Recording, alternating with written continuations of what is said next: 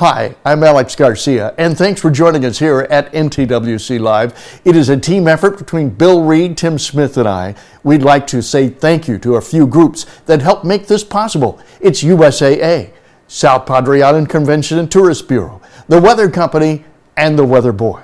And now, here's Tim Smith. Thank you, Alex, and good morning, everybody. Welcome back to NTWC Live.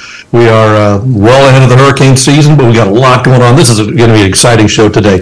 We're so excited to have everybody here. We've got a long list of people that are on this call today uh, because we're going to talk about what we're going to be doing here in just a couple of weeks on South Padre Island at the 2023 National Tropical Weather Conference. It's been a pretty quiet off season, fortunately, the way we like to have it. But um, normally at this time in the show, we go to Bill Read for an update on the tropics. But Bill, there's nothing going on, course.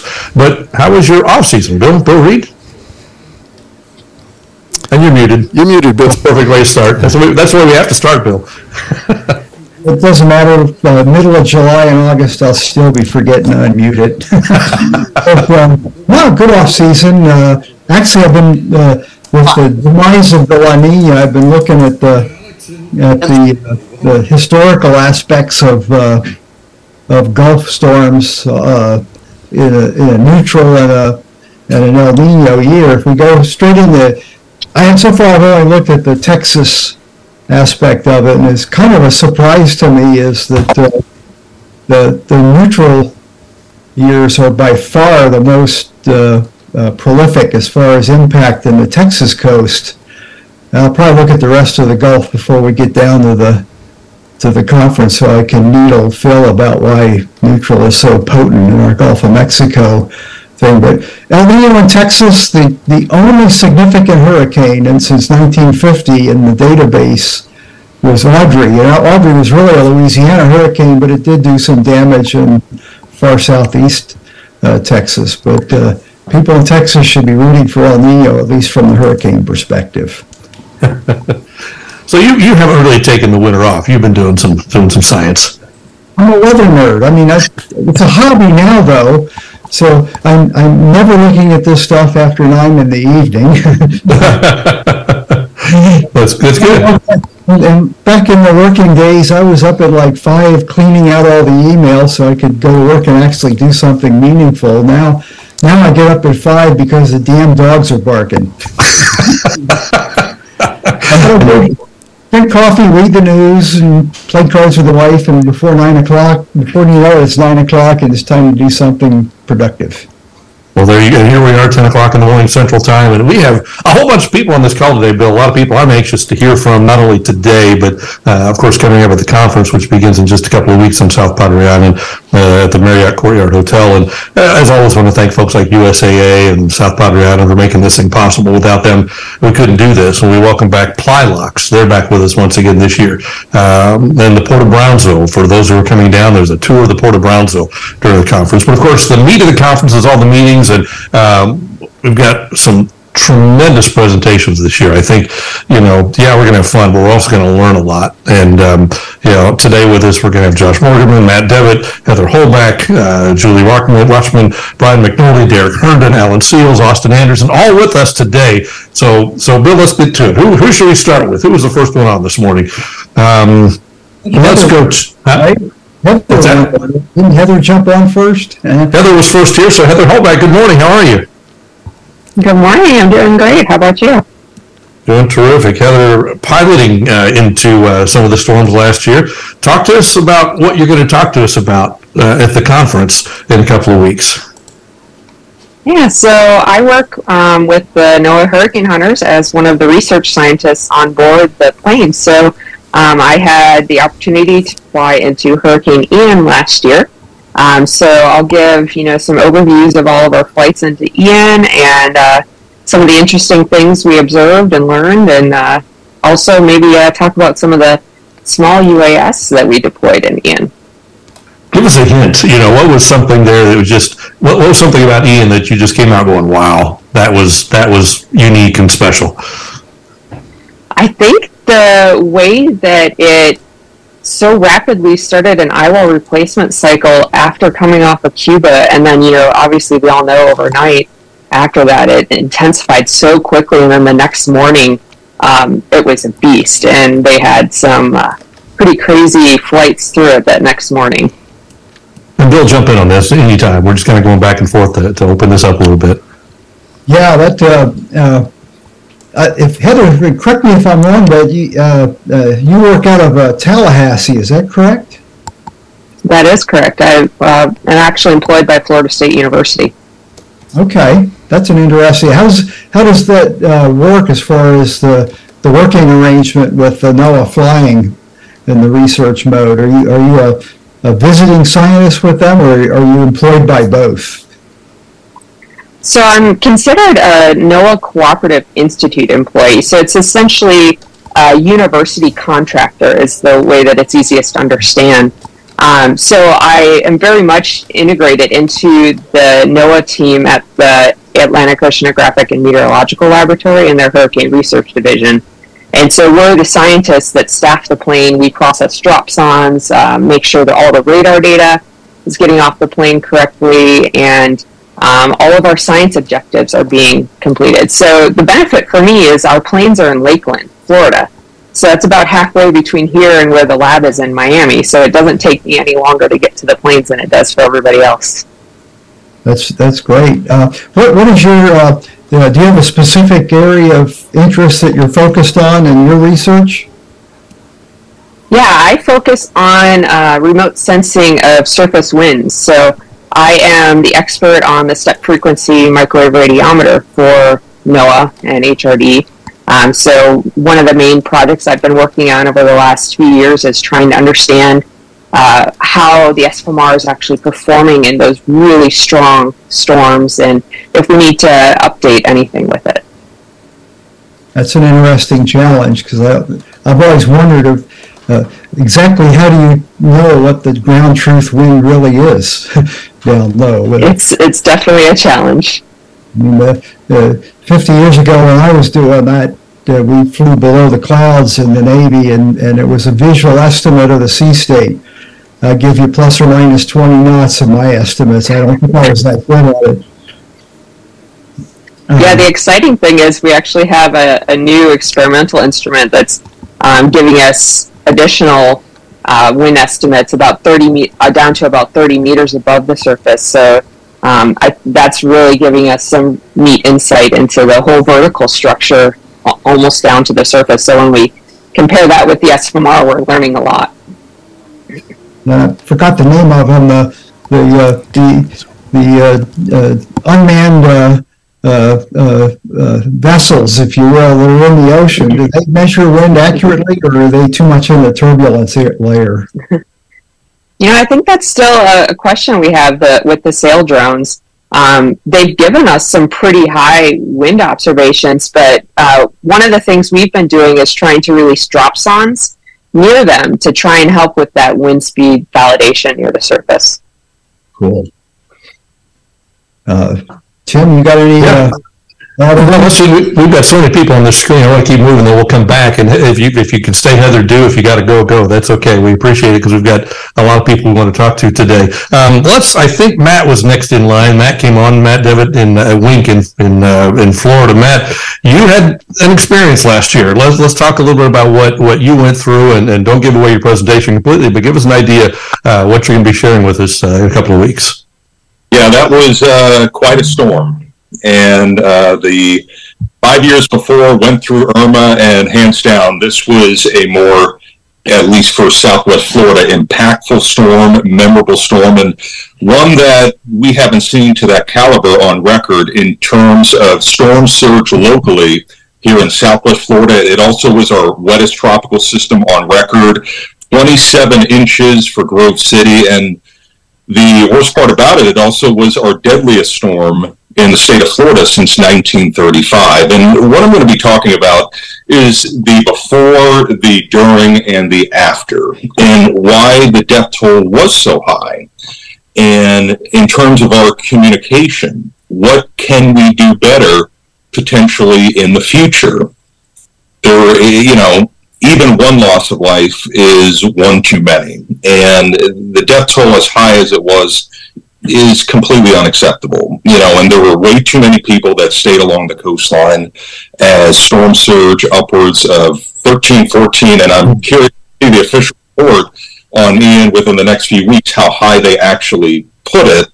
We had a we had a storm in Southwest Florida in 1873. It brought a storm tide of 14 feet to Punta and it very likely with Ian, we were even higher than that, and that's why the destruction was so significant.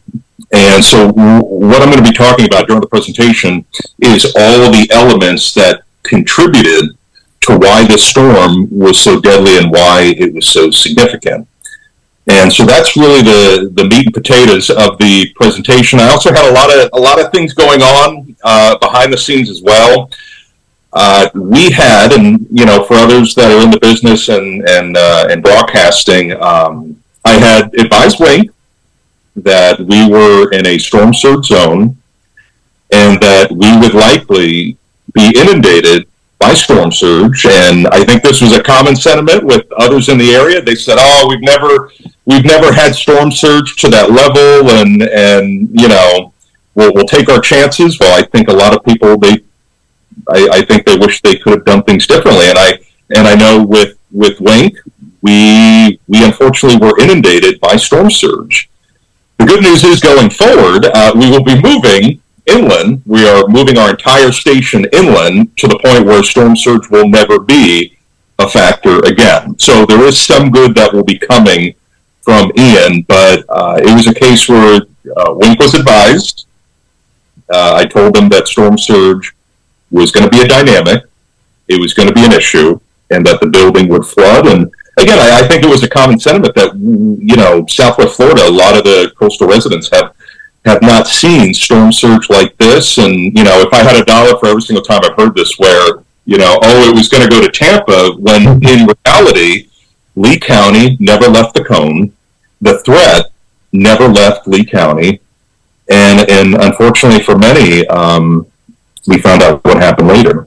So that's essentially what I'm going to be talking about is the preparation before, the forecast before, what happened during the storm, and then, you know, I just yesterday on my way home from work and, and to work as well, we still have hundreds, thousands with blue tarps on their roofs from this hurricane. So the cleanup is going to time.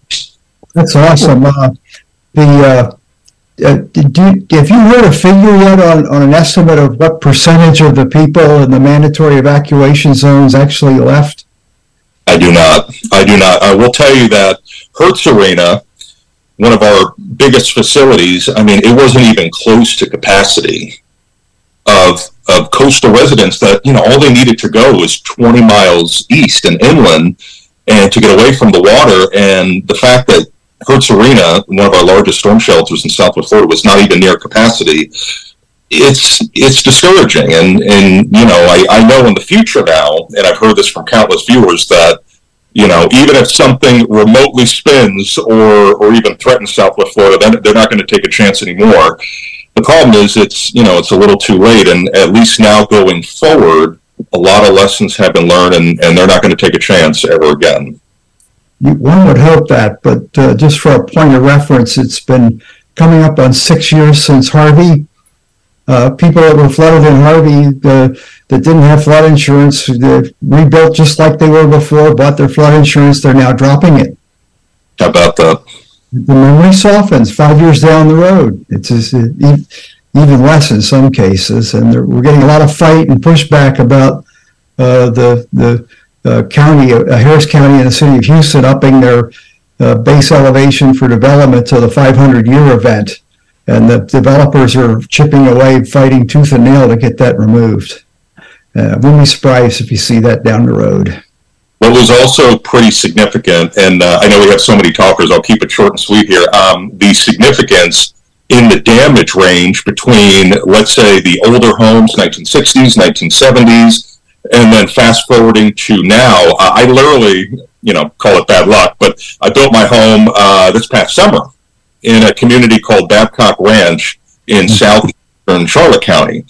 And it was absolutely remarkable. I actually got hit with the eastern eye wall, and I would I would gauge our wind gusts uh, about 100 to 120, and my community never lost power.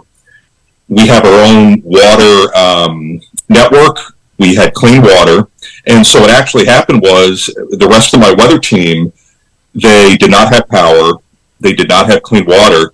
I have I have a, uh, a seven person weather team.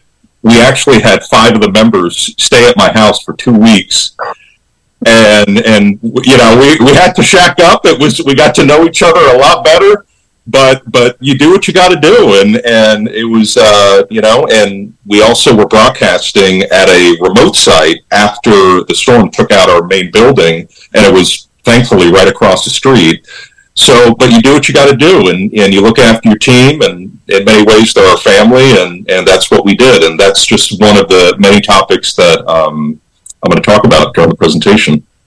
Great job, Matt. We look forward to hearing what you have to say, and we look forward to welcoming you to South Texas once again. So that's going to be good. I, am excited about all these presentations. One of our longtime guests, who I think was next on the call, so we'll go there. Uh, Austin Anderson. Austin, um, you're playing a big role in the conference again this year, including our stu- student conference on, on Wednesday, doing a presentation there. But I got you know, I got to tell a story, and I hope you don't mind that I tell this story. I think it was our second conference that we were um, at the Hilton on the on South Padre Island, and you just kind of wandered in, and, and you were talking, and we're like, who is this guy, you know? And and, and we found out that that you did a little shooting, just a little bit, a lot of shooting, and so we welcomed you, and you did some shooting for us, and then the next day you were back, and we said, well, where did you stay? And you say, well, on the beach. I slept on the beach. Uh, what else? No, no, we'll get your room. We'll get your room. Uh, but we're so glad that, that you've been part of the program ever since and playing a big role in National Tropical Weather Conference. So good morning, Austin. And what, what are you going to share with us uh, when you get down here? We'll get your room this time. Oh, thank you, Tim. I'm so excited about this year coming up and presenting. I have some ideas, especially for the students, about how to be a network cameraman and cover weather uh, safely. And so I'm going to be talking about uh, the first day to the students about my career and how it's happened that I've wound up covering more weather events than most. And then uh, I've got a presentation coming up on Friday where uh, a lot of uh, talk will be about how to survive a hurricane and do it safely with your camera gear and the techniques I've learned over 30 years of doing this.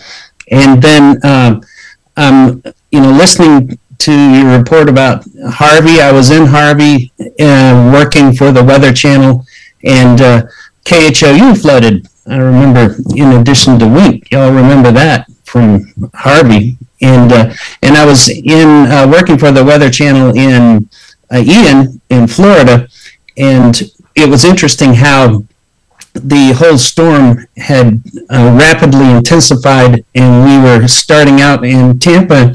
and the meteorologist I was working with that morning, going live uh, from Tampa in the harbor, uh, Stephanie Abrams, she says, "Hey, this storm is making a right turn. We got to get go south."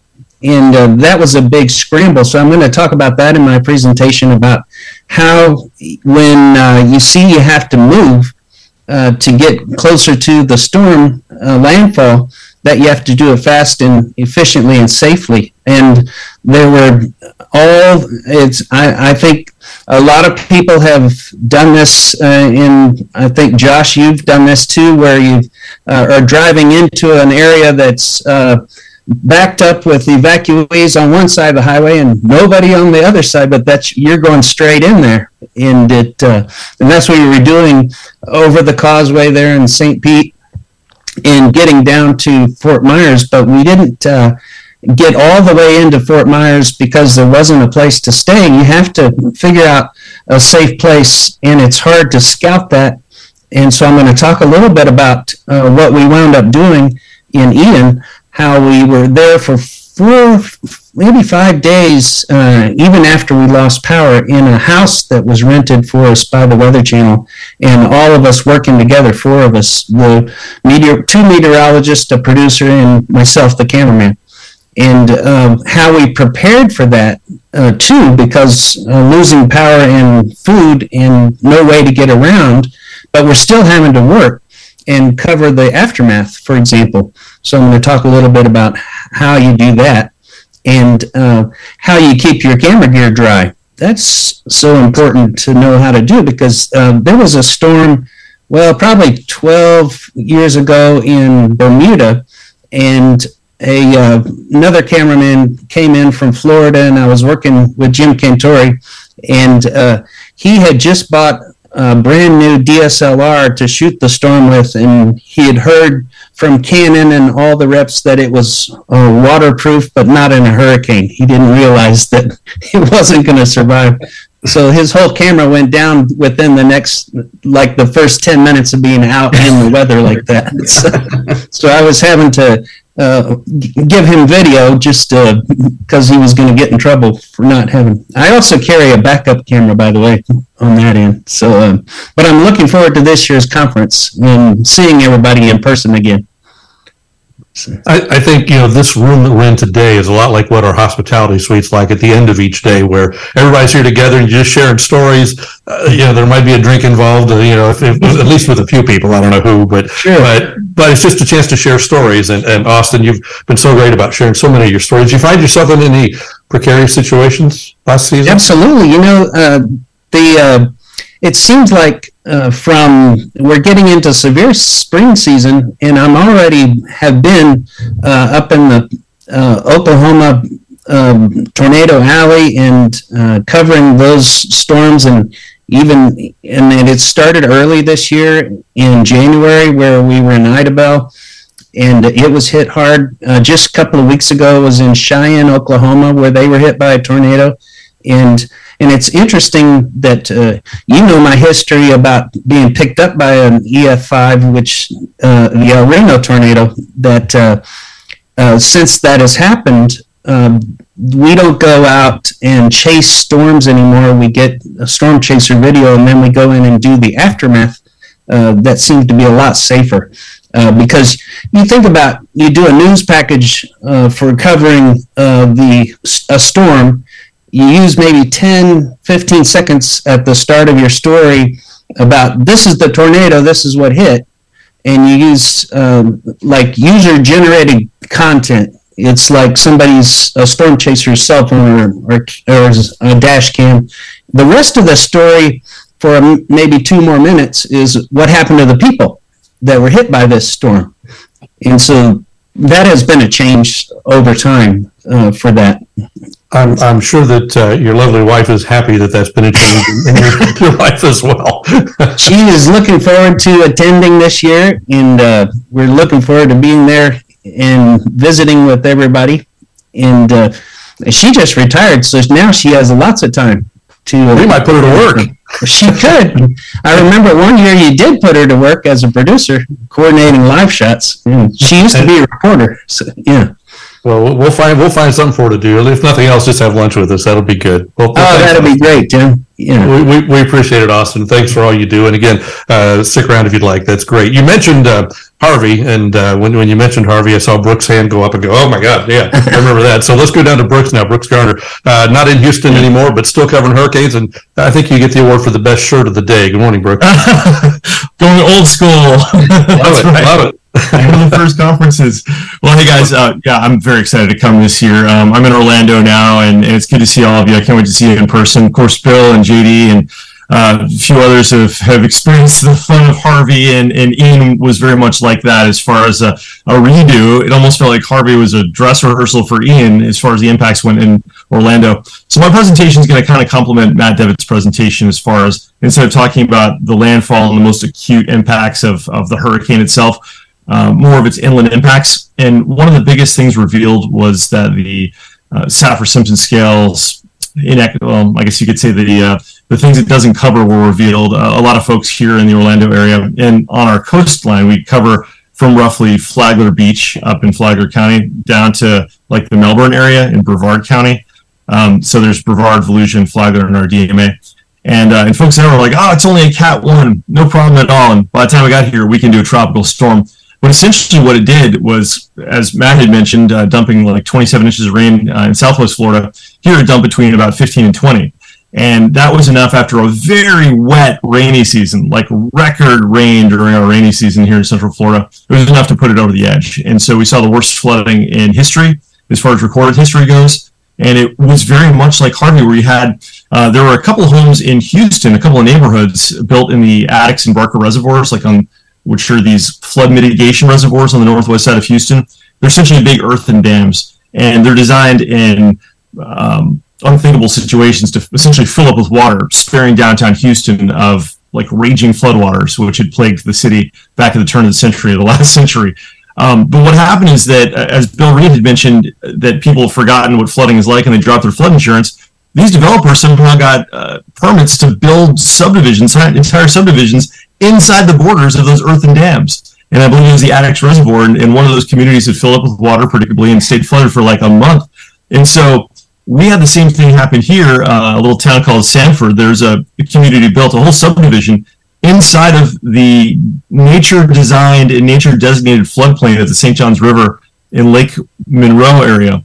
And uh, they were underwater for like almost two months. People were literally canoeing to get the groceries and go back to their homes. And so there's a lot of that. And it also revealed the inequities as far as uh, the poor areas historically have been built in lowlands, and it was interesting to see and tragic to see that a lot of these homes have been multi generational. So they were paid for 50 or 60 years ago, and their children live in it, and the children of their children live in it. So they couldn't just pick up and go and, and move to higher ground. So they're stuck, and this, the circle continues because they don't often have flood insurance.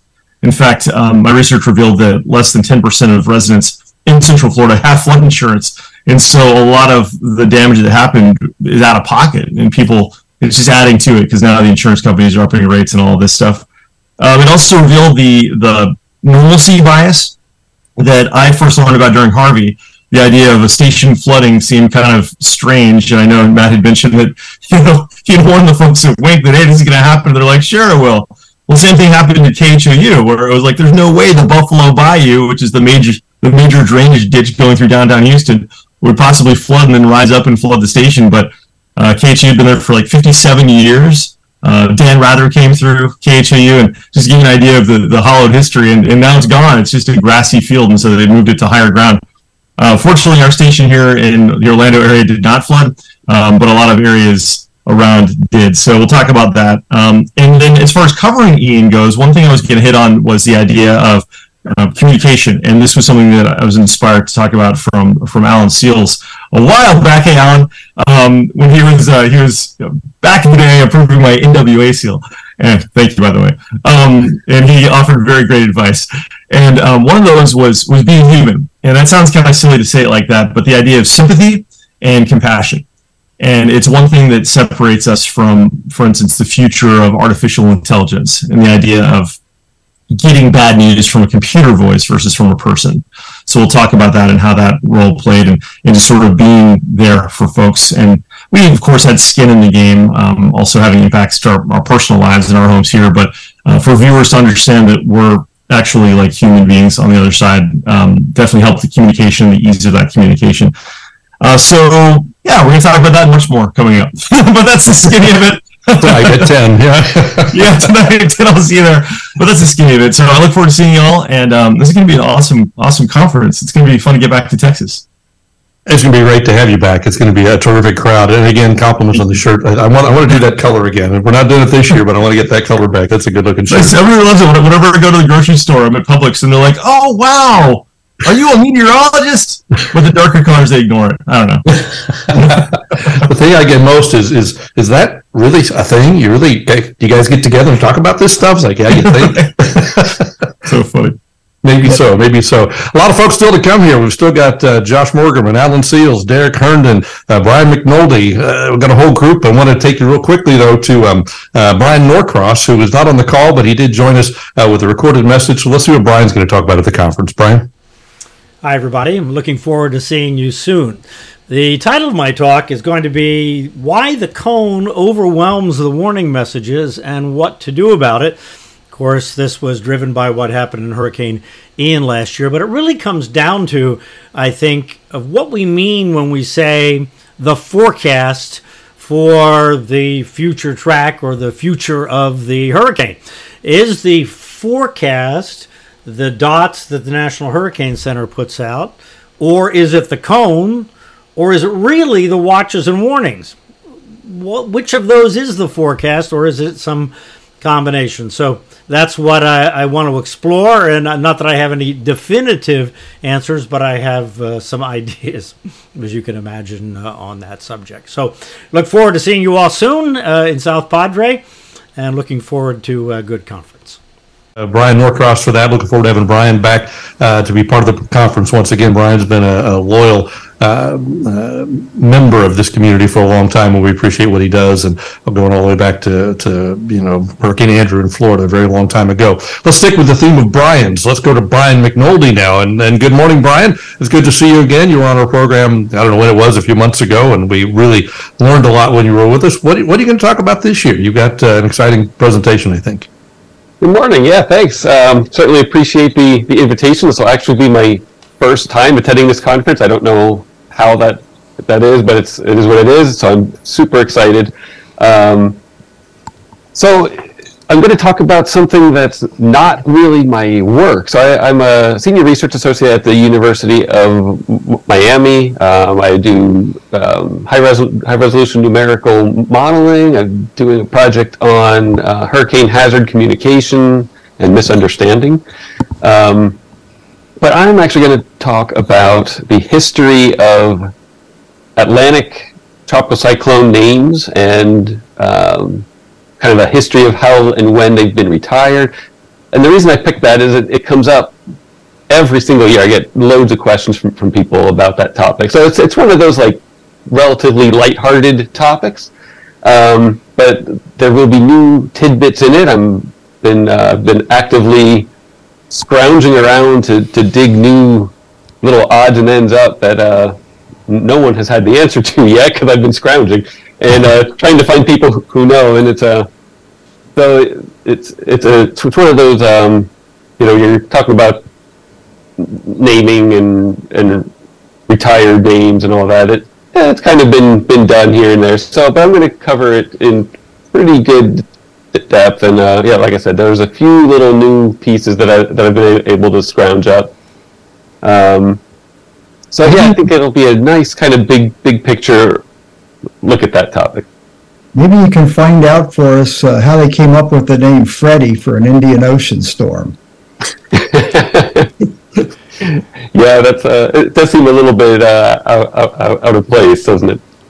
Yeah. well, that's going to be a great presentation. Look forward to that. And, and Brian, we, we appreciate you were on. I mean, it's been what, six months ago, probably on this program, and yeah. we appreciate your insight. And uh, it was a fascinating presentation. So we're looking forward to having you on for the first time um, yeah. and and being part of it. So we appreciate that. If again, everybody that's here, you're welcome to jump in again if you have questions for anybody else as we go along because we've got so many people to talk to today. Um, Derek, are you still here anywhere? Derek, I'm looking at my yeah, screen. Trying there you are. Okay, we got so many yeah, faces up here. Derek Herndon, good morning. How are you, buddy? Hey, good morning. Good morning from uh, less chilly Wisconsin. You know, it's warming up here a little bit. We hit the 50s yesterday, so that's that's moving in the right direction for us.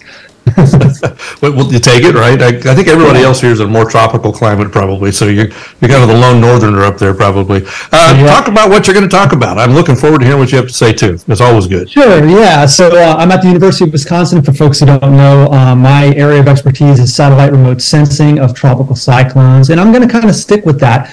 Um, my, my goal for this, I think, to, was to start off. Um, we lost Vern Dvorak last year, um, and of course, the Dvorak technique is a, a you know very impactful method that's been used for satellite uh, intensity estimates of tropical cyclones for so long. So I think I wanted to start off with a little bit of um, a discussion about his uh, his impact and his legacy on on uh, tropical cyclone.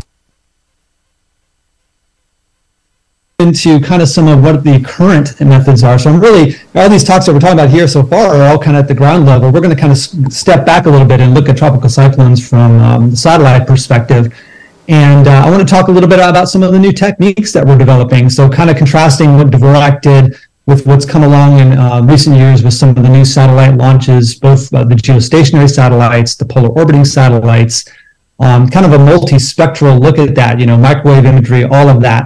Um, we have some very cool new tools that are, that are coming online. Synthetic aperture radar is becoming very uh, useful for looking at storms and looking at those winds. So we have been having this discussion. Heather was on a little while ago talking about SFMR. And, um, you know, the SFMR is one of the tools we use to kind of validate some of these satellite remote sensings. Josh, who's also going to talk, is also some validation for us. Sometimes we don't get observations in any of these tropical cyclones because we're not flying into them. But we have storm chasers who provide us observations and ground truth. And I can talk a little bit about how that plays a role in validating our satellite estimates, which we can then, um, you know, kind of tweak a little bit and make better from those observations. Uh, the other area that I'll probably talk about too is um, structure changes of tropical cyclones. So eyewall replacement cycles. I, Ian's eyewall replacement cycle was very impactful for South Florida in terms of the storm surge and the change in the storm size. Uh, I can talk a little bit about some of the tools that we use at the University of Wisconsin's uh, CIMSS group to estimate when those types of structure changes will occur um, and how the forecasters use that information. So, they, so what if you know an ERC is going to happen? What do you do with that information? How does that change your forecast in any way? Um, another thing that I'll, I'll hit on as well is you know you can't open up a browser and look at a web page without seeing some new AI thing that's coming along. um, well, we have some of those as well. We have some new um, machine learning based tools to estimate uh, different aspects of tropical cyclones. So I'll talk a little bit about how the role of AI is uh, playing um, and impacting uh, the estimates of tropical cyclone intensity and uh, structure changes. And really, one of the big things we think AI could be really helpful for is changes, um, rapid intensity changes. So that's something that's very key for the forecast agencies, both the National Hurricane Center and, of course, the, the other global uh, warning agencies. Understanding when a tropical cyclone is going to undergo these changes in intensity that are rapid. And so I'll talk a little bit about some of the AI tools that we're, um, we're developing for that work. I don't know how we're going to cram all this stuff into two and a half days. yeah. and you're going to get all that into your presentation. Um, uh, it's going to be great. And the only thing I can guarantee is it'll be warmer here when you get here than it is in Wisconsin. Yes. You're yes. be happy I'm looking forward to that. good, good. Um, we appreciate Derek. We appreciate you coming down. And, and you know, one of the big things that happens every year at this conference is Dr. Klotzbach issues his forecast. We're going to hear from him in just a minute because uh, he's not with us on the call today. Uh, we've got a message from him, so we'll get to that in a second. Before we get there, though, I want to go to uh, John Dawson. John, I see you over there waiting patiently in your corner. Um, good morning and welcome to the program. And talk about um, um, what you're planning for NTWC this year.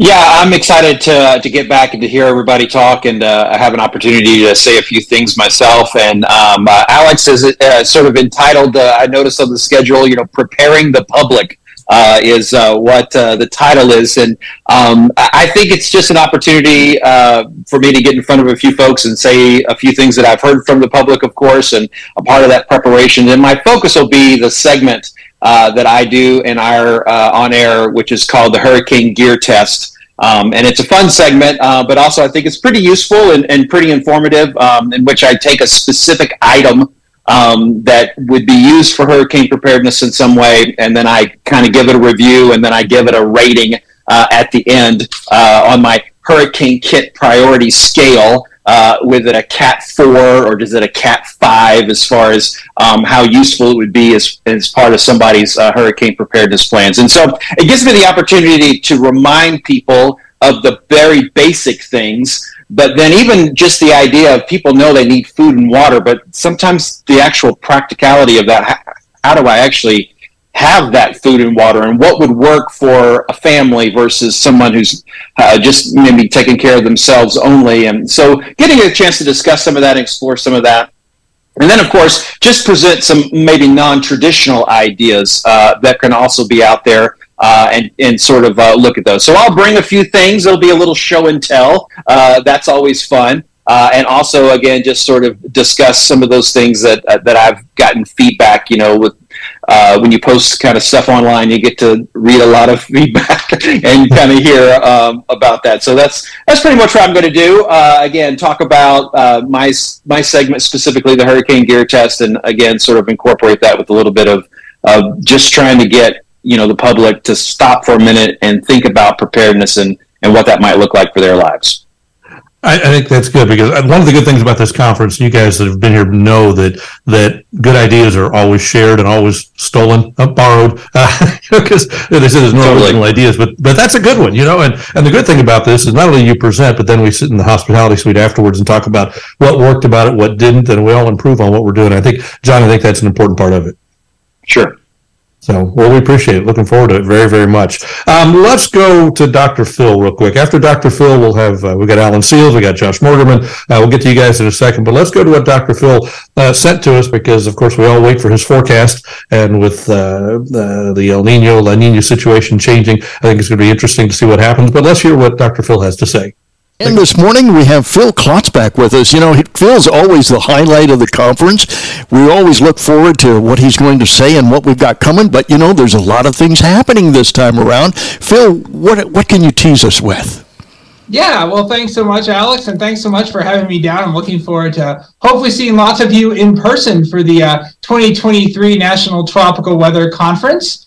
Um, let's see, we'll start at the beginning of the slide deck and we will um, go from here. But yeah, just kind of outline um, a few of the thoughts that we have, and then obviously we'll be releasing the forecast live from the National Tropical Weather Conference on April 13th, so Thursday at 10 a.m. Uh, Central Time. So certainly invite you to uh, tune in then. Uh, I know we'll be streaming live. Uh, if you cannot attend in person. Uh, but just to kind of highlight a few of the things that we're really focusing on when we do these seasonal hurricane forecasts, um, our group at CSU, founded by Dr. Bill Gray, has been doing these. This is our 40th year of doing seasonal hurricane predictions. So we've been in this business for a while. And one of the big things that we look at every year when it comes to seasonal hurricane prediction are the sea surface temperatures. And the reason why we look at ocean temperatures is because they tend to have a lot of persistence from day to day, from week to week, from month to month. And on long term timescales, the ocean tends to drive the atmospheric circulation. And obviously, the ocean and atmosphere both combine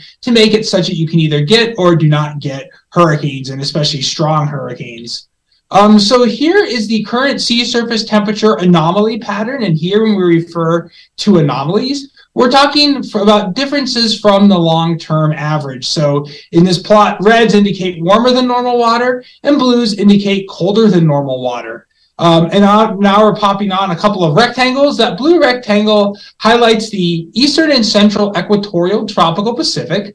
And if you've been following along in the last few years, in general, the waters there have been cold. We've had a La Nina that's generally been present for about the last three years. Um, a few weeks ago, NOAA declared that La Nina event is over. Um, right now, we have what's called neutral conditions, which means neither El Nino nor La Nina. But you can see there is some warm water in the eastern equatorial Pacific, potentially leading us to think we might get an El Nino this summer and fall. Um, another player, though, obviously, when it comes to hurricanes in the Atlantic, is what's going on in the Atlantic Ocean. That red rectangle highlights what's known as the main development region. That is, as you would expect from the name, where most of the hurricanes form and intensify in the Atlantic. And right now, the waters there are also running warmer than normal. You also will note, obviously, very warm waters in the Gulf of Mexico. Um, that doesn't typically correlate with seasonal hurricane activity, but just something to note. And then also, you'll see a lot of warmth in the subtropical Eastern Atlantic, and that can play a role. And I'll talk a little more about that in a minute. But I wanted to start by briefly outlining um, El Nino versus La Nina. And so, you know, this is obviously in the tropical Pacific, and we're focused on hurricanes thousands of miles away. But these um, large scale climate phenomena does impact hurricanes in the Atlantic significantly. When you have El Nino conditions in the eastern and central tropical Pacific, that is con- um, con- that occurs when you have warmer than normal waters in that region. Alternatively, La Nina is basically the opposite. You have colder than normal waters in the eastern and central equatorial tropical Pacific.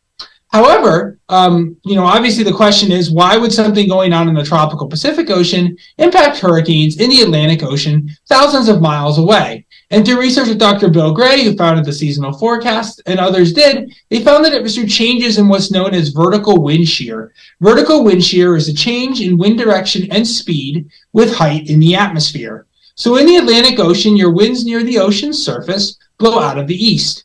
Your winds higher up in the atmosphere, say 20, 30,000 feet, blow out of the west.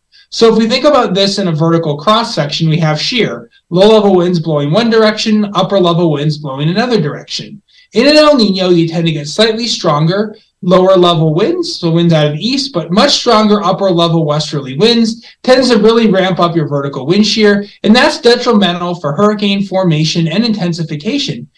Um, because too much shear tends to tilt the hurricane circulation, and you're less likely to get the pressure fall that you need to get the um, wind acceleration that is associated with hurricanes. Also, when you have a lot of shear, that tends to bring in a lot of dry air, which squelches the thunderstorms that are the building blocks of the hurricanes.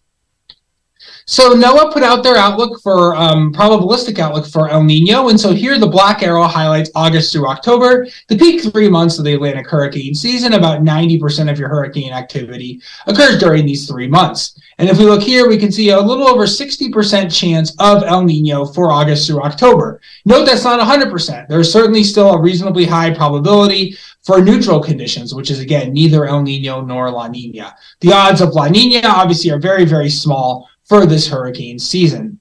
However, if we have neutral conditions and the Atlantic is warm, you can end up with a very, very busy season. So whether we get to El Nino or not is critical, and that'll be one of the things we'll be looking at very, very closely in the next few weeks as we prepare um, our first seasonal hurricane outlook.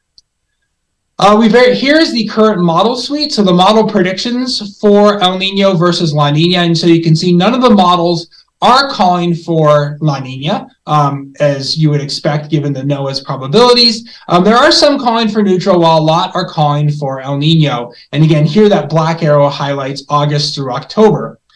Now, probably one of the best climate models is what's known as the European Center for Medium Range Weather Forecasts, or ECMWF model. And this model runs a variety of basically an ensemble, which is basically you take the observed conditions, you tweak them slightly to kind of uh, um, include the kind of uncertainty in those observations, and those very small um, errors grow with time. And that kind of gives you an idea, basically, the spread of solutions. And so this model in general is calling pretty aggressively calling for an El Nino. However, the European Center model has tended to be relatively aggressive at El Nino over from what's been observed the last few years. So just because the European Center model is calling for El Nino doesn't mean it's going to happen. There's a lot of uncertainty with um, El Nino versus La Nina predictions um, during the spring months. So that's something to keep in mind when you're looking at these types of predictions. Um, I did want to draw your attention to what's going on in the Atlantic Ocean as well. Um, as I mentioned before, the Gulf of Mexico is obviously very warm. However, you also see a lot of warmth in the eastern and central tropical and north or subtropical Atlantic. And especially in the subtropical Atlantic, I think that's an area we're going to be monitoring very, very closely. Uh, the winds blowing across the Atlantic have been quite weak the last few weeks. And if you have weaker winds blowing across the ocean, that tends to mean less mixing and churning up of the ocean surface, which tends to lead to a warming ocean. So we see these warm anomalies across most of the subtropical and tropical Atlantic. Now, if we look historically at the correlations between um, sea surface temperatures during the month of March and Atlantic accumulated cyclone energy, which is an integrated metric accounting for storm frequency, intensity, and duration, you see fairly robust correlations off of the coast of Spain um, down all the way off to the coast of Morocco. And so there's some question, you know, why would something going on in the subtropical Atlantic be important. And basically, the way that this works is that when you have warm waters in the subtropical Atlantic, that tends to be associated with lower pressures. That means you have a weaker um, high pressure area near the Azores. And if you have a weaker high pressure area, that tends to be associated with weaker winds blowing across the tropical Atlantic for the next several months. And those weaker winds mean less mixing and churning up of the tropical Atlantic, which leads to warming of the tropical Atlantic and obviously Hurricanes feed off of warm ocean water, so the warmer the ocean in general, the busier the Atlantic hurricane season. So that's something we're going to certainly be very closely watching, especially if we don't get a robust El Nino event. And that's certainly something we're going to be monitoring very, very closely here um, in the next few weeks.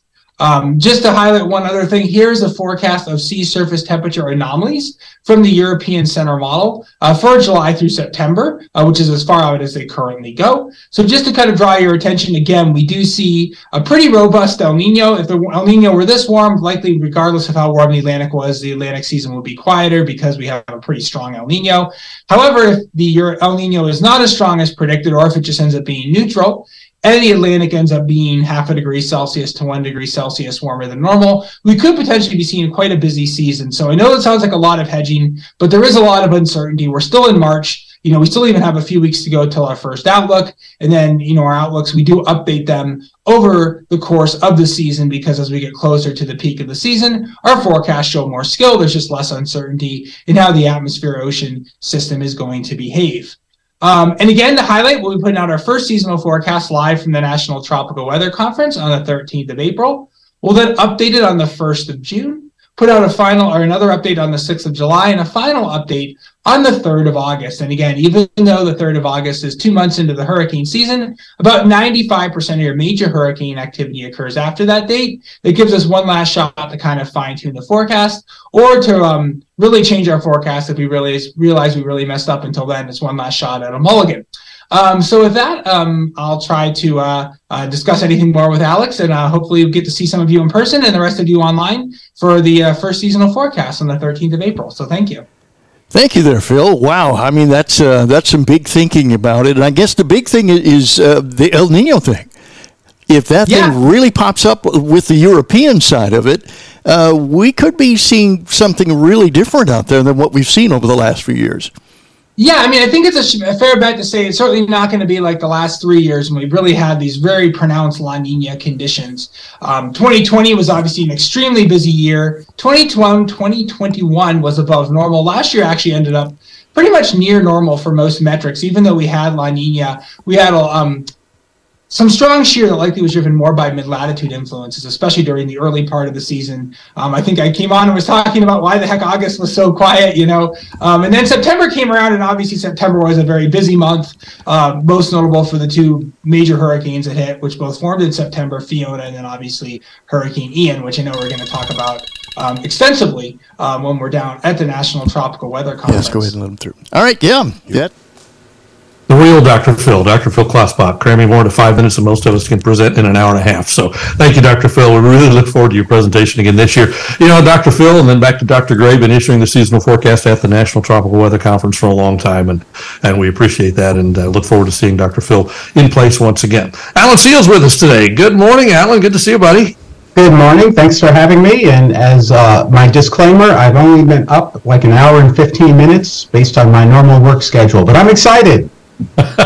We're glad to have you here, and we'll forgive anything. We got to forgive this whole group for something, I'm sure. So it's good to have you. What are you going to talk about this year? We're so glad to have you coming down to the conference again. Yeah, it, it's been a while since I've been there, and my focus is going to be on communication. We, we have a lot of technology, a lot of science that helps us as, let's see, I'm sharing my screen right here.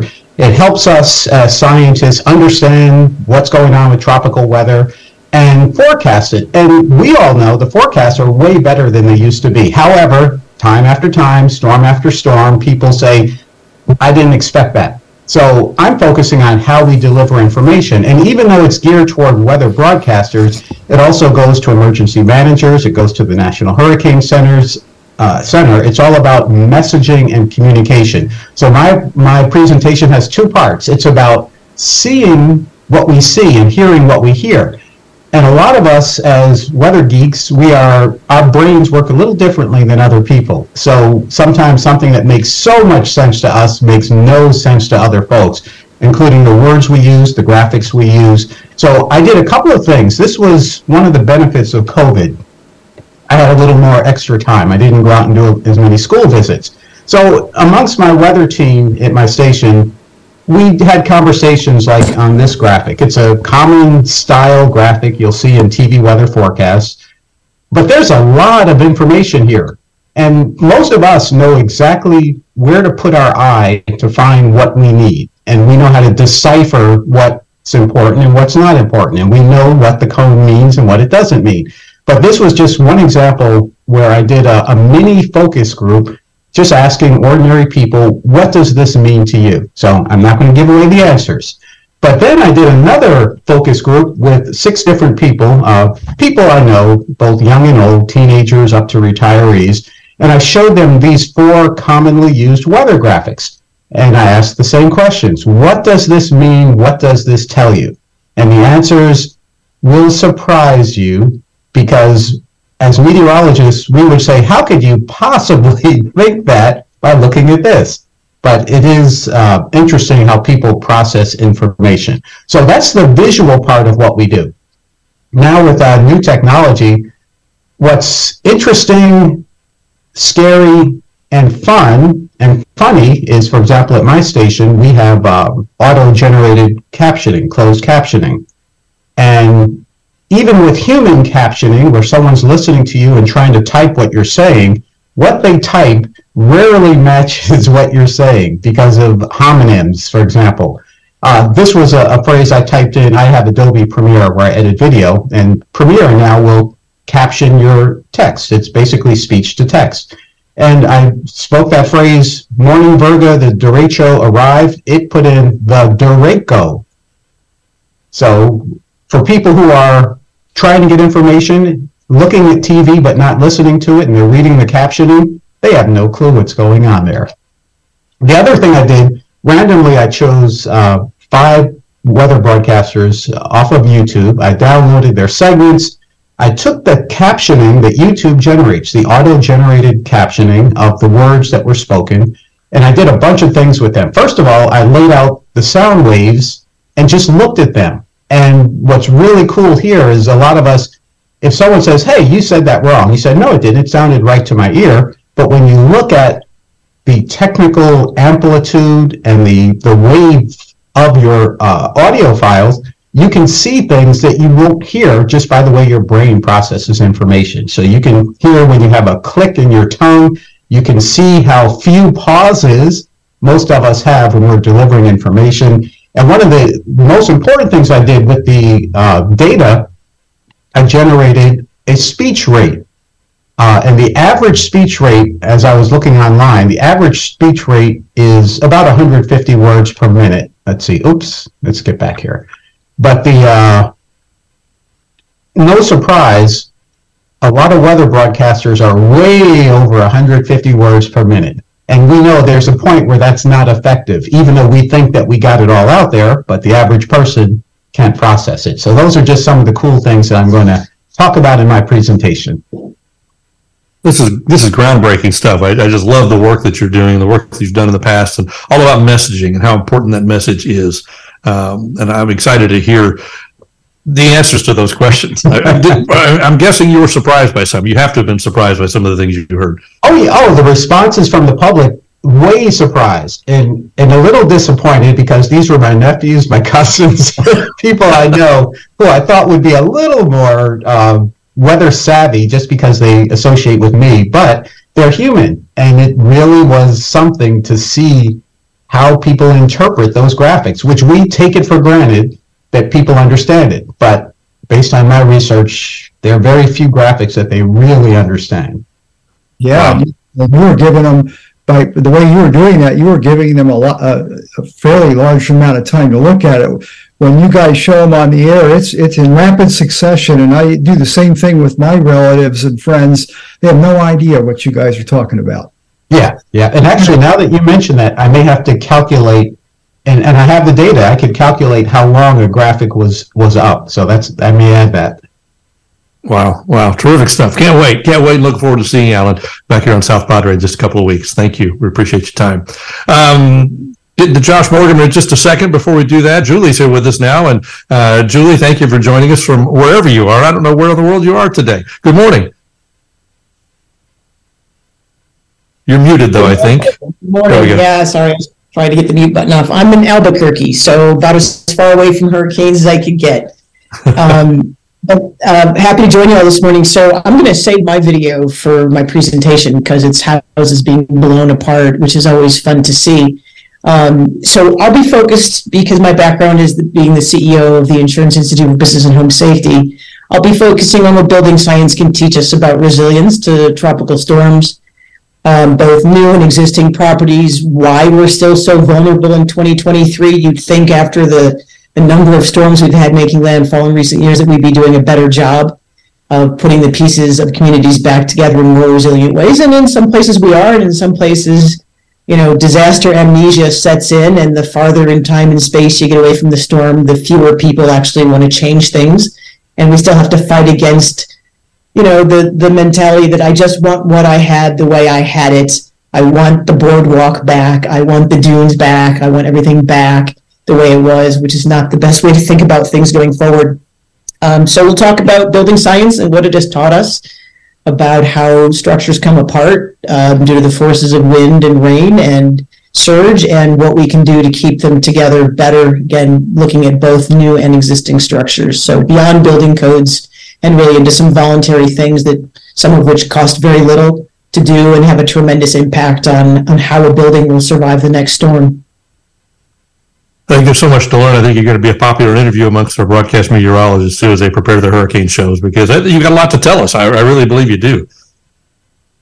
I think so. We've, we've made some great discoveries at IBHS since we opened the lab in 2010, and I think there's more to come. But it's really nice to see those findings being activated in the real world by building manufacturers and developers and and uh, insurance companies and policyholders. Now, people, there's actually a market for resilience, which we've built from scratch, and I think it is growing uh, up and down, you know, from Texas to Maine, and then pushing further inland as well. So it's very encouraging. And you guys have such an important role to play in getting this message out to the public. I cannot overstate how important it is that you guys carry some of these messages to your audiences because you're just you're you're so credible and you and people are so tuned in at the right time to hear these types of things that will make them safer going forward for those who have not been to this conference, you, you know, we, we, we just, you know, try to educate the broadcasters, educate ourselves, and, and the rest of you here are the ones who are doing that for us. And then we try to take that to the public. So we appreciate that. Julie, thank you so much for jumping in today. We really appreciate it. Um, Josh is next. And, and before I introduce Josh, I do have one announcement to make about the conference, and that's that, um, Klein's Revenge has been new and improved, and we've doubled the supply. So for those who know what I'm talking about, you'll be excited about that. For those who don't, you'll find out when you get here. All right, Josh Morgerman. Josh, you've been chasing and chasing and chasing and chasing. You've been all around the world. Um, I'm anxious. We're all anxious to hear uh, about your your your travels from the last year. Good morning, Josh. Thanks, Tim. Wow. You know, I was thinking. Um, I was looking back. I think this might be my tenth. I think this is my tenth national national tropical weather conference which is like that's mind blowing. And actually, I love it's my favorite conference. It has a has a special place in my heart because actually, this is the first conference I was ever invited to speak at. So. uh so I'm kind of, you know, it was like the first time I'd ever gotten an invitation to speak anywhere, and I was like, oh my god! So I appreciate that, and uh, it's nice to be coming back. I love, I really enjoy this conference every year. I really missed it during the uh, during the pandemic. Um, so you guys, I guess most of you probably know me. I hunt hurricanes, chase them on the ground for ground truth. Uh, most of my work is actually outside the U.S. I, I looked at actually all my past chases, and only about a third of them were actually within the United States. And uh, so I'm going to be talking about that, about sort of the sport of chasing hurricanes internationally and it really is a different sport. It's like if you're a tennis player it's like going from clay courts to grass. I mean it is just a different a different sport completely. So many different challenges. Just you do it a completely different way. Uh, but for me it's also it, despite it being harder it's also the most I think the big thrill that I get now out of chasing, you know, I think when I was younger, I was just an adrenaline junkie.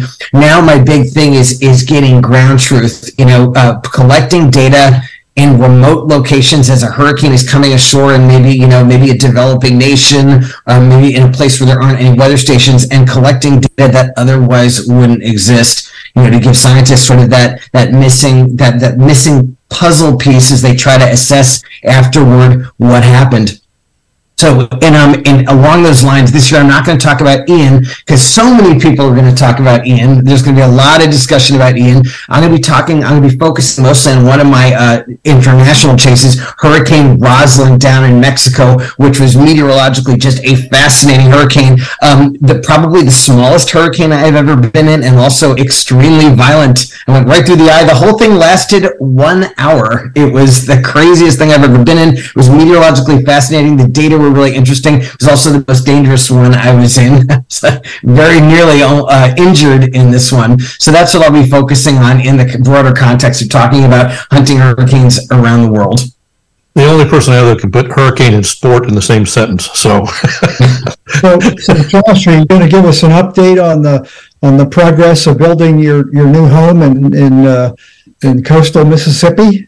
Yes, I actually I will I will give a small update on that. Yeah, for those of you who um you know who who might not know, I'm building a house in Bay St. Louis, Mississippi, which of course is ground zero for some of the biggest hurricane catastrophes in American history. Katrina most recently, but also Hurricane Camille back in 1969. The eye of Camille, when it had estimated winds of 150 knots, passed right over base, right over downtown Bay St. Louis. So um, I'm actually building. You know, I'm, I'm very interested to hear uh, uh, Jules's discussion because I am, you know, building with resilience in mind. I told the builder, I said, hey, you know, there are a lot of eyes on this house. this roof has to stay on because it's not going to look good for me or for you. There's going to be a reporter at this house the day after the next big hurricane. It better look good. so. So, uh, so, so, Julie, what, what's your best advice for Josh building a house in Bay St. Louis? What do you, what do you have for him? Oh, God, I hope it's elevation. I was going to say elevate, elevate, elevate. Yeah. Um, but also, you know, just that continuous load path, making sure that the roof is tied to the walls, the walls are tied to each other and to the foundation, and that everything is impact resistant. That is uh, something you can see through. Yeah. Yeah, those are those are definitely some of the some of the sort of principles that I'm applying. And elevation was number one, you know. And for for coastal Mississippi, it's on relatively high ground. Um, not not what we call high ground here in LA, where I am now, but for coastal Mississippi, it's on relatively high ground, and it will be raised several feet off the ground. It'll actually be the highest house in the neighborhood. My builder thinks I'm being this neurotic weirdo. He's like, "Why do you have to make it so much higher than every other house?" And I'm like, "Because I know about this stuff. That's why." So So in, in Galveston, when Ike hit, the fortified houses we had there were twenty-three feet up and the storm surge was, with the waves, was twenty-two feet. Um, and as I will say in my presentation, the locals used to mockingly refer to them as the bird houses because they were up so high. And then after the storm, they were just the houses because there was nothing else left around them. yeah. Yeah, we have a lot of those birdhouses in, or what you call birdhouses in Bay St. Louis. They're actually half the town north of the Highway 90 is super low. There's no elevation in that part of town. All the houses are really high. I'm in Old Town, the kind of historical district, which actually is the part of Bay St. Louis that has a little elevation. So you don't have houses like that in my neighborhood, but they're all raised a few feet, you know, just off the ground. That's like typical. Interesting. Interesting. Josh, do you and Austin run into each other often when you're out on, on storm chases? You know, I don't run into anyone usually. I kind of, you know, I'm sort of like, I'm like hunting dog with eye on the ball. I don't think Austin, we ever have we run into each other in the field ever? I feel like we see each other at the conferences all the We time. We see each other. Yeah, we see each other at the conference and We're conference buddies. visiting. Yeah. Yeah. I think one one year we even talked about me being your cameraman. That's right. We did talk. That's right. That was a discussion. That was a couple Yeah. weeks ago. It was like a pre-pandemic discussion. That's right. Yeah. We can discuss that in the hospitality suite over a Klein's Revenge. Opportunity to say, hey, the floor is open. If anybody wants to ask anybody else a question, we're, we're over time, obviously, but, um, you know, broadcasters, researchers, whatever you want, um, throw something in if you, if you got, just not, don't all talk at once. We'd love to hear from somebody. Questions for anybody else? Well, uh, Tim or Alex, if it, uh, if you could kind of go over what the what the uh, the social type events might be uh, uh, uh, down on the island this year, and whether it's different, anything new and different from what we've done in the past. Sure, absolutely. Um, you know, it's it's a similar product. They're doing a couple of things differently this year. You know, on on Wednesday when you get here, we've got the uh, Wednesday evening we've got the welcome reception, which is going to be a lot of fun, great music, and just a chance for everybody to visit. The hospitality suite will be open. It has a new name this year. It's not just called the NTWC Hospitality Suite. It's called the you, you hear this coming, the Millibar. Um, groans, groans, groans. Uh, and that'll be open every evening. Um, the Thursday dine around, we're adding something different to that. You know, we all go out to different restaurants on Thursday night to eat. We take everybody out. Um, this year we're adding, uh, re- replacing a couple of restaurants with a Port Isabel Lighthouse pub crawl. Um, and you'll visit four different uh, uh, restaurant bars in Port Isabel around the lighthouse. Um, that's going to be interesting. I think it's going to be a lot of fun. There's some new places over there, which I think will be fun. That'll be, I think it's going to be limited to 20 people. So the first 20 who sign up for that. But there's also some great restaurants, as always. And there's been some changes and some newbies. On uh, Saturday morning, for those who are sticking around, we're doing a boat tour into the Port of Brownsville. Uh, it's free for anybody who wants to go. Um, you get a, a relatively decent look at SpaceX. Um, again, they're talking about launching right now the super heavy, most powerful rocket ever built on the planet, um, as on a classic Elon Musk date, 420. Um, and uh, so is what it is. So they'll be in serious preparations by the time we get to the conference. They already are, um, and you'll be able to see that on that boat ride. Um, you'll be within about you know four or five miles, but it's a big facility, so you can't miss that. Uh, and then and then the, the boat ride will go all the way into the port of Brownsville. You'll see the shipwrecking yard where there's a bunch of old military ships that are being taken apart and and, and stuff like that. And Then you get a bus ride back. You only have to ride one way on the boat. Um, so a lot of lot of lot of fun stuff um, on the outside of just the important meetings. Uh, again, the student conference this year, which is new, and I think that's going to be a, a really cool thing. Again, about this year, about 75 high school students are coming in, and if it works, we're going to expand that in, in the years to come to open it up to a lot more students from across the area and, and let them hear from from you guys, the experts, and maybe get you know maybe spark some interest in somebody. So that's going to be cool. It's going to be cool. Thanks for asking, Bill. Good question. So. Uh, Is it true that the original thought on the, the uh, Port of Brownsville tour was going to name it Return to Gilligan's Island? We've got that written down here. Yeah, yeah, yeah, yeah, yeah. but the, I- to me, the coolest thing about that tour, besides seeing the port, of the port is, is sponsoring that. But it's, it's going to be, you know, we're not taking a SpaceX tour like we did last year um, because they're getting so close to launch. You can't get close really. I mean, you can, but you never know what you're to be able to see because of the launch date that's approaching. But you'll be able to see it from the water, and if you take a good camera, you get some great pictures um, on a regular day. And if, if you, anybody rents a car, you can drive almost right up to it. Now, those who went on the tour last year, you can get from you know 100 yards from the rocket, which is really pretty cool. Um, so, and that's that's available. That on the seventh, you to do that on your own if you want to. It's really cool, really cool. So, how how many of you guys that are on this call have never been to the conference? Has everybody been here? I've never been. Okay, Brian, you mentioned you have Heather, you haven't. Right. So, what Heather, what are you looking forward to about this? Besides the besides the look live at- event, which is beer. I'm looking forward to just being with you know a group that's more than just research scientists. That's usually what I'm around. So getting to interact more with the broadcast side and um, you know other people chasing from the ground. You know when I'm always up in the air is going to be exciting. Cool. And Brian, what about you? Yeah, uh, I, I mean, I, I know quite a few people already um, from you know other conferences and things like that. Uh, but there's certainly a, a pretty good crowd here who I uh, only know online. So it'd be nice to finally meet in person. Um, and yeah, it's, it is kind of a different um, type of conference for me, and it's one that I very much am looking forward to. On the broadcasters, I think the big thing broadcast wise is that, that we get to meet all you guys and, and visit with you guys.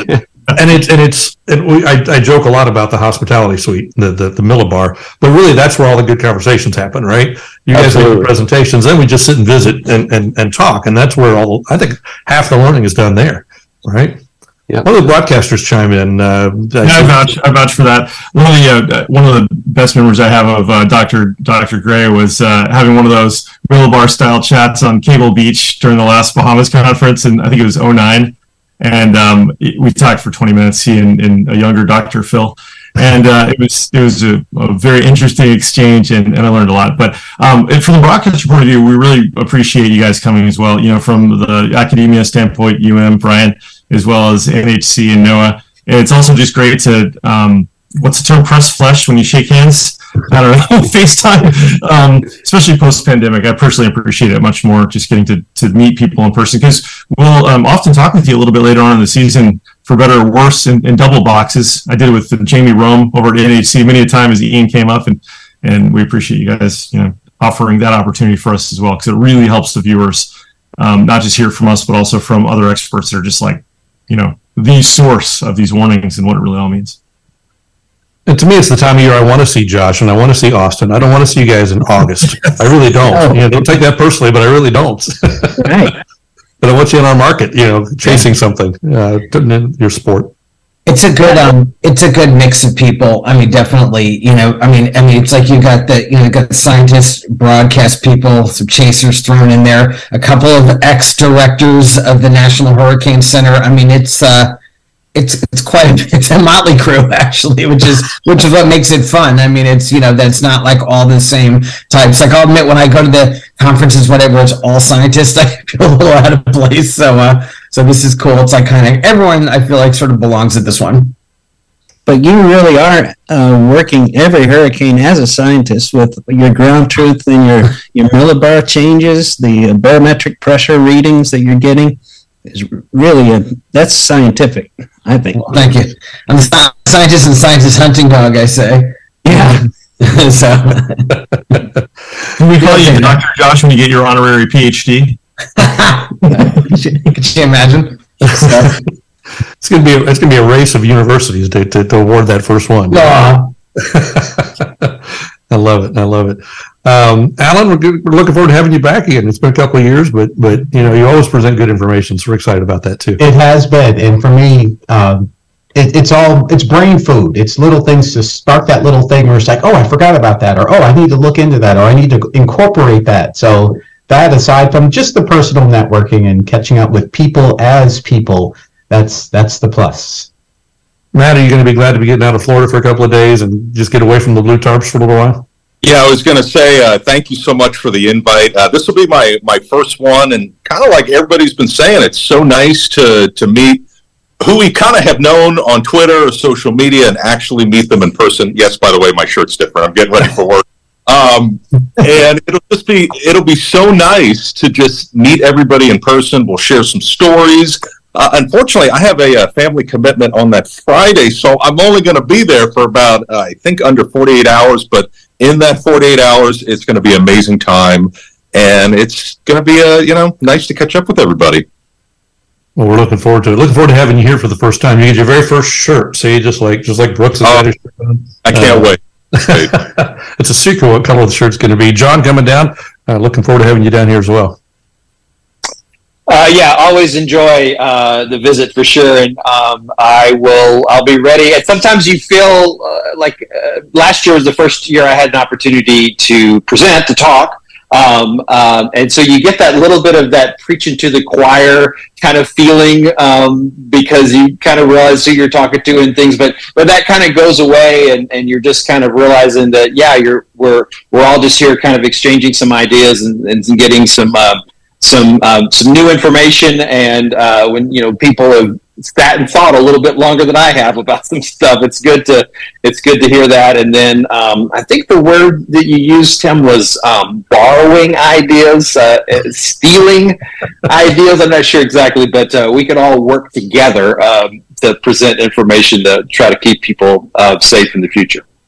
Terrific. And, and Derek, um, I, I, I've checked, and we can extend your stay if the cold weather moves into Wisconsin while you're here. Not a problem. I may not decline that. Um, yeah, I'm, I'm sandwiching this between the uh, that uh, Tropic CYGNSS workshop, and I'm going to see some family as well up uh, up in the Fort Worth area while I'm there afterwards. So I'll have to to bug out a little sooner than I'd want to. I won't be there on the Saturday, but I'm looking really forward to seeing people in person. Um, some of you I've corresponded with over the years, but have never actually met.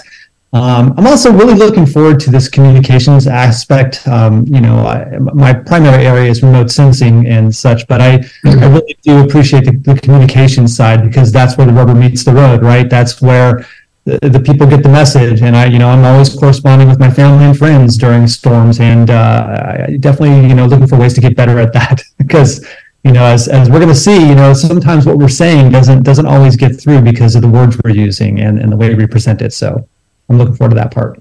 Great stuff. Great stuff. Bill, jump back in because you've been you've been quiet up there today. Great conversation. But uh, Bill, any final thoughts on what we're doing today? What we're going to be doing in two weeks?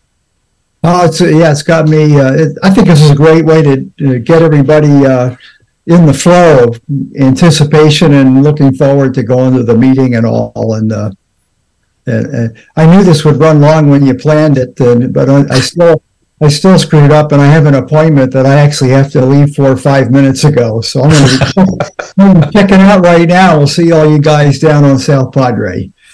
Thank you, Bill. Bill, Bill has been such an important part of what this program has become from the very beginning. And Bill, thank you for your continued support. We really appreciate that because it wouldn't be here without you. So we appreciate it. All right, I think we're going to wrap it up. We could talk all day, but let's save that for two weeks. If you're watching online, at home, wherever, there's still time to register. Go to hurricanecenterlive.com. Register now, get your airplane stuff taken care of, and get yourself in here because it's going to be a terrific conference.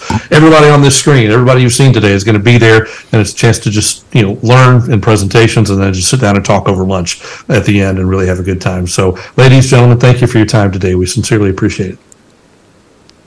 All right, that's it. Thanks to our sponsors, USAA, South Padre Island, and everybody else who's involved. Welcome Plylox, Back to the Mold, uh, the Port of Brownsville, Whataburger, all part of the program this year. We appreciate that. We will see you all live on South Padre Island in just a couple of weeks. Have a great day. See ya.